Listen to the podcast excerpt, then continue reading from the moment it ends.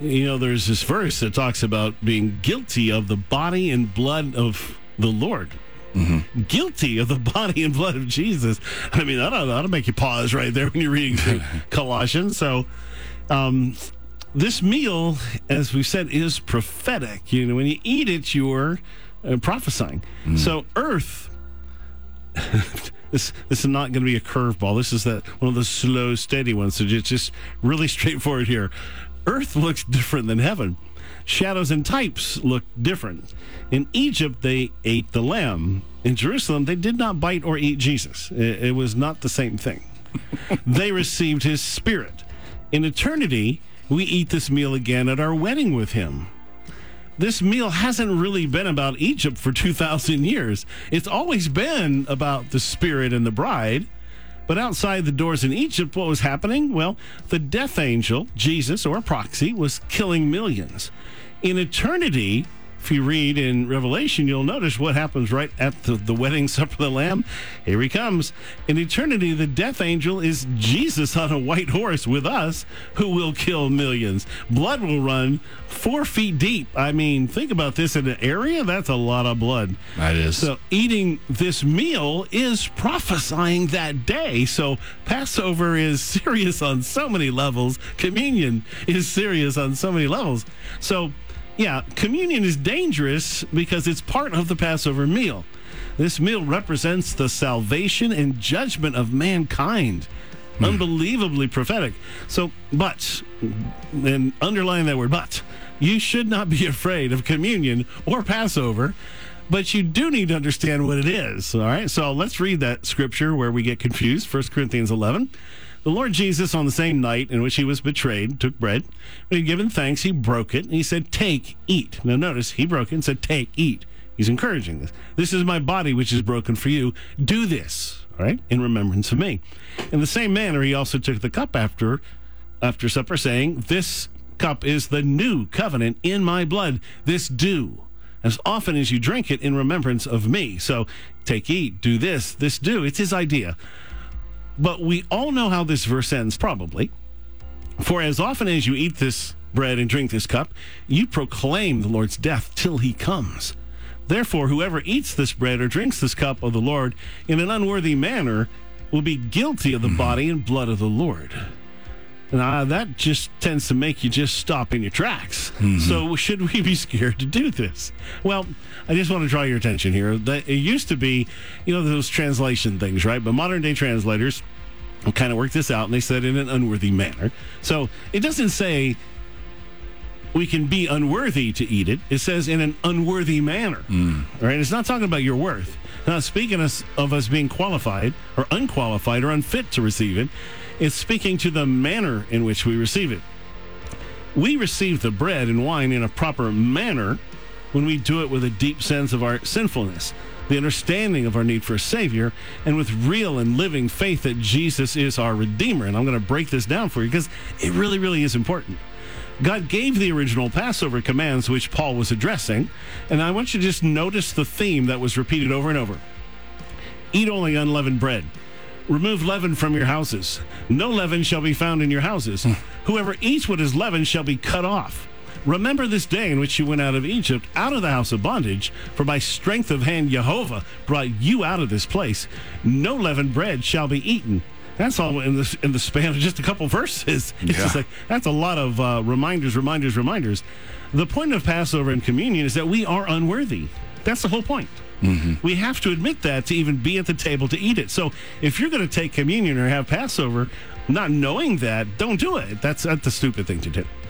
Jesus is the only one who was ever unleavened. He lived unleavened, died unleavened right now, and rose again unleavened three days later. We participate in his death with him, are buried with him, and raised to new life with him. But it's his life in us now he removed our leaven or sin. So when he is in us, we are unleavened. His presence kills leaven. That's mm. the point. Now, notice this progression. On the first day, you shall remove leaven from your houses. So, relationship with him begins with repentance. You've got to remove leaven. If you say, "Well, I got saved at such and such a time," and your life did not change, you didn't get saved. That's that's just ridiculous. If if God came into your life, it changed you. If your life didn't change, then you maybe said a prayer. You I don't know, but you didn't receive Jesus if He didn't remove the leaven. Hmm. Back to the verse. For seven days, that's every week, no leaven shall be found in your houses. All right. So seven days represents every week of our life. It's only a week long, but seven days is complete. So it's representing our life. Mm-hmm. So the feast is seven days because it's our new life in Him. So sin can't get reattached. We can't go back to live in Egypt. So you can't leave the leaven in your house. You are going to sin, but you're going to get the leaven out. You can't live. You can't live in sin. That's the whole point. Mm-hmm. So let's shine a bright light on the past, the last part of the verse here. Since whoever eats what is leavened, that same person shall be cut off. Now that may sound like a threat, but it's not a threat. It's a geographic reality. You can visit Egypt, that is sin.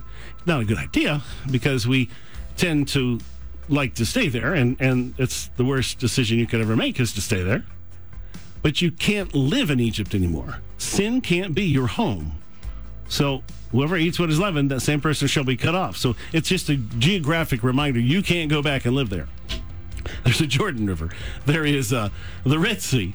Everything, and there's all this desert. It's all built to keep you away from going back there. See, we're accountable to leave Egypt whenever we find ourselves back there. Mm-hmm. And we have to return to his table. We can't just try to eat this meal in Egypt again. And this is what this verse is talking about. Several things were never a part of the Passover that were a part of the first Passover in Egypt blood on the door. You stay inside till the morning and you eat it in haste. And this is what Paul is talking about. To try to eat this meal in Egypt, so to speak, in sin, is to what?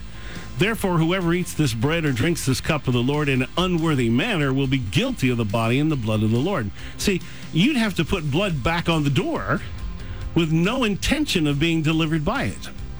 You would be crucifying Jesus like the Romans and the Pharisees did, not to be saved by him, but because you love your sin, which he is shining his light on to reveal. Matthew 6 becomes true of you. No one can serve two masters. Either you will hate the one and mm-hmm. love the other, or you will Yeah. be devoted to the one and despise the other. So we're accountable to leave Egypt whenever we find ourselves back there. And we have to return to his table to eat his bread and to drink his wine, because his presence kills leaven, sin, and death. Psalm 51 for me, I, I think for a lot of people, it's the roadmap. Have mercy upon me, O God, according to your loving kindness. According to the multitude of your tender mercies, blot out my transgressions. Wash me thoroughly from my iniquity. Cleanse me from my sin. For I acknowledge my transgressions, and my sin is always before me. Against you, you only have I sinned and done this evil in your sight. Behold, you desire truth in the inward parts, and in the hidden parts you will make me to know wisdom. Purge me with hyssop, and I shall be clean. Wash me, and I shall be whiter than snow. Make me hear joy and gladness, that the bones you have broken may rejoice. Hide your face from my sin and blot out all my iniquities. Create in me a clean heart, O God, and renew a steadfast or right spirit within me. Do not cast me away from your presence, and do not take your Holy Spirit from me. Restore to me the joy of your salvation, hmm. and uphold me by your generous spirit. The sacrifices of God are a broken spirit, a broken and contrite heart. These, O God, you will not despise. So I think we could pretty well grasp there. Do that and remember Jesus, and you will experience Pesach, the real Passover, the real true communion, whether it's Passover or whether it's communion or whatever it is. But uh, uh, thank you for for being with us. We've there's probably a good two hours of teaching in the last 4 hours, and uh, I want to remind you once again. I'll have all of these notes up on our blog and as well as on the podcast today, God willing. And uh, I already have put up there uh, uh, some tools for you to use tonight if you'd like to participate and have a, a Passover Seder in your home tonight. On the uh, blog right now is a little link that'll go to a video teaching that will become live at 7 o'clock tonight. I have a 30 minute teaching that introduces this. And then there's also a shopping list, a Seder elements, and the Haggadah, which is the actual Passover service that you can kind of run through. You can go long or short, you know, take a little bit of time if it's, uh, or a long time, and slowly go. But it's telling the story, it's eating these elements, it's looking at Jesus, and it's uh, living what we're doing right now, his second hour on the cross. And I would also just challenge you maybe set your put a little alarm on your clock today or your phone and to go off at three o'clock when he when he died, when he said Shalom. And all of this began. A new covenant began for you and me. It's a, it's a beautiful day. And once again, I, I know it's different on the calendar. The modern day Jews have switched days on us to say the 15th is Passover, but it's today. He's dying on the cross right now for you. 2,000 years ago.